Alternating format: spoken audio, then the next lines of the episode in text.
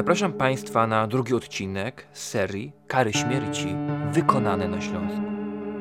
Kolejna sprawa, którą chcę Państwu przybliżyć, zachęcając tym samym do szerszego zapoznania się z nią, miała miejsce w Katowicach i dotyczyła seryjnego zabójcy kobiet Bogdana Arnolda.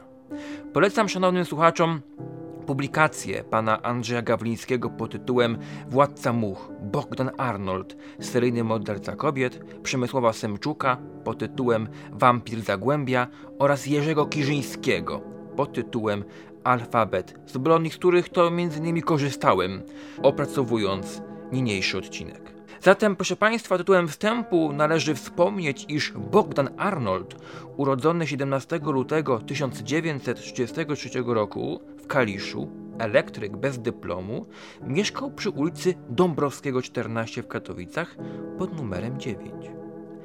Jest to w sumie niedaleko od ulicy Bankowej, jakieś 11 minut piechotą. Okno mieszkania, które zajmował, skierowane jest na podwórko. Na dzień dzisiejszy to mieszkanie jest zamknięte i znajduje się tam składzik. A niegdyś, sięgając w przeszłość, dokonano w jego wnętrzu mrożących krew w żyłach zbrodni. Jak doszło do ich odkrycia? 8 czerwca 1967 roku do Komendy Miejskiej Policji Obywatelskiej Katowice-Bogucice zgłasza się Józef R. Wskazuje, iż odwiedził swego brata i jego narzeczoną, którzy mieszkali w kamienicy usytuowanej przy ulicy Sienkiewicza 10, przylegającej do budynku przy Dąbrowskiego 14. Gdy wyjrzeli przez okno, dostrzegli, iż u sąsiada w oknie drugiej kamienicy, zasłoniętej zresztą gazetami, są wielkie ilości much. Sugeruje, że może on nie żyje. Zygmunt S. zostaje wyznaczony do sprawdzenia, co tam mogło się stać. Po kilkunastu minutach znajduje się pod drzwiami kamienicy przy ulicy Dąbrowskiego 14. Wchodzi do budynku i już na korytarzu wyczuwa fetor rozkładającego się mięsa. A im bliżej mieszkania Bogdana Arnolda, tym zapach stawał się intensywniejszy, wręcz nie do wytrzymania. Przez jakiś czas dobijano się do mieszkania Arnolda, ale nikt nie odpowiadał. Zygmunt S. chwyta również za klamkę drzwi, próbując je uchylić, ale okazuje się to bezskuteczne, więc korzystając z telefonu któregoś z mieszkańców kamienicy, zadzwonił na komendę, a ta zwróciła się do zawodowej straży pożarnej. Ekipa przyjeżdża na miejsce. Ustalono, iż do mieszkania najlepiej będzie dostać się przez okno, gdyż drzwi pomimo podjętych prób nie udało się wyważyć.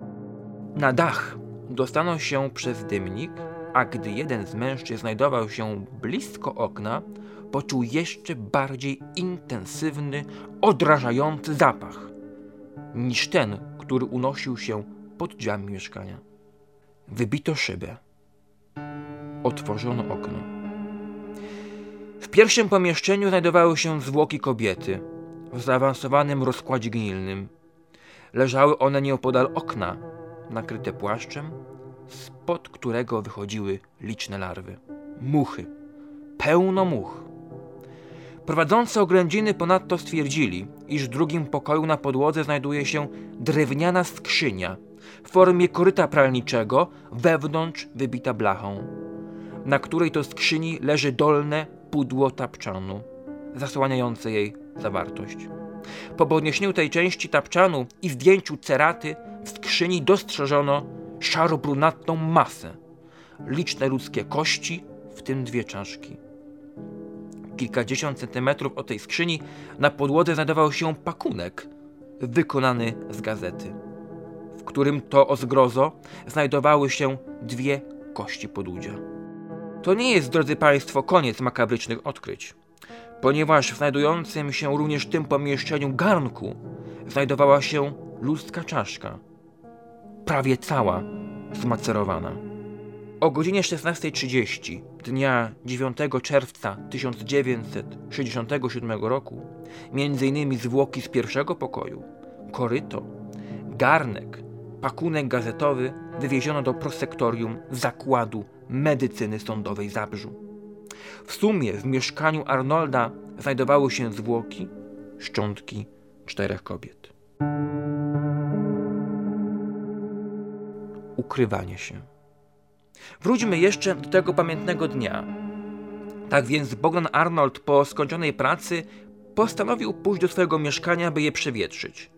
Przed kamienicą zauważył milicyjne radiowozy i gromadzących się gapiów. Domyślił się, iż sprawa ujrzała światło dzienne, że jego czyny zostały odkryte. Przy czym, chcąc się jeszcze upewnić, podszedł pod swoje mieszkanie z innej strony, z bramy od ulicy Sienkiewicza i zauważył otwarte okno jego właśnie mieszkania na poddaszu. Postanowił się ukrywać na hałdach przy hucie Silesia. Zresztą do 14 czerwca 1967 roku. Wychodząc ze swojej kryjówki, po to aby zdobyć żywność, gdyż był bardzo głodny, został zauważony przez pracowników huty. Pomijając y, niezwykle ciekawe kwestie dotyczące osobowości pana Arnolda, przeprowadzenia wizji lokalnej czy samego procesu, który rozpoczął się w marcu 1968 roku w gmachu ówczesnego Sądu Wojewódzkiego w Katowicach przy ulicy Andrzeja, zachęcam y, do zapoznania się y, z wymienionymi na samym początku książkami, przejdę teraz do momentu kulminacyjnego wyroku. Zatem Sąd Wojewódzki w Katowicach uznaje Bogdana Arnolda za winnego dokonania wszystkich zarzucanych mu zbrodni. Za pierwsze zabójstwo skazuje go na karę dożywotniego pozbawienia wolności, zaś za trzy następne na karę śmierci. Tak więc wymierzono mu łączną karę śmierci i łączną karę dodatkową pod postacią utraty praw publicznych i obywatelskich praw honorowych na zawsze. Należy również nadmienić, iż prokurator oraz obrona wnieśli rewizję do Sądu Najwyższego.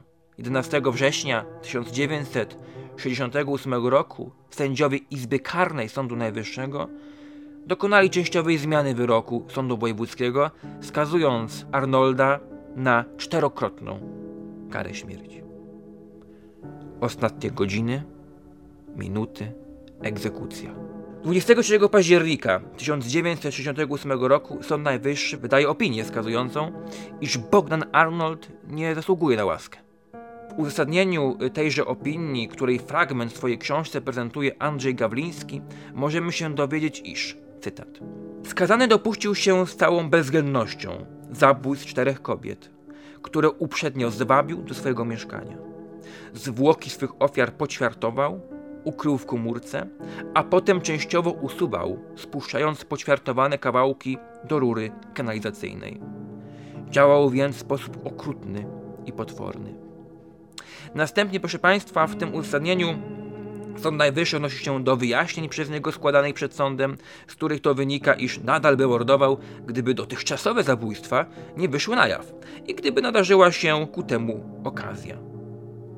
Sąd Najwyższy wskazuje również, iż Bogdan Arnold porzucił swoje trzy żony, dzieci, nie płacił alimentów oraz między innymi był trzykrotnie karany. Powołując się na fragment uzasadnienia opinii opublikowany w dziele wcześniej wspomnianego autora, Sąd Najwyższy wskazuje również, iż, cytat, w świetle tych danych należało uznać, że oskarżony jest jednostką, która zatraciła uczucia ludzkie, stała się aspołeczną, a przede wszystkim niebezpieczną dla społeczeństwa i dlatego nie powinna skorzystać z dobrodziejstwa instytucji łaski. Rada Państwa z prawa łaski nie korzysta. 16 grudnia 1968 roku o godzinie 18.30 Bogdan Arnold zostaje wyprowadzony z celi. Przy wykonaniu kary śmierci poprzez powieszenie są obecni wiceprokurator prokuratury wojewódzkiej w Katowicach, zastępca naczelnika ówczesnego centralnego więzienia w Katowicach, protokolant, lekarz oraz ksiądz. Po sprawdzeniu personaliów, potwierdzeniu tożsamości nastąpiło odczytanie sentencji wyroku i decyzji Rady Państwa. Jakie było ostatnie życzenie seryjnego zabójcy? Zapalanie papierosa. Egzekucja zakończyła się o godzinie 19. Ciało Bogdana Arnolda zostało pochowane na cmentarzu w katowickich Panewnikach.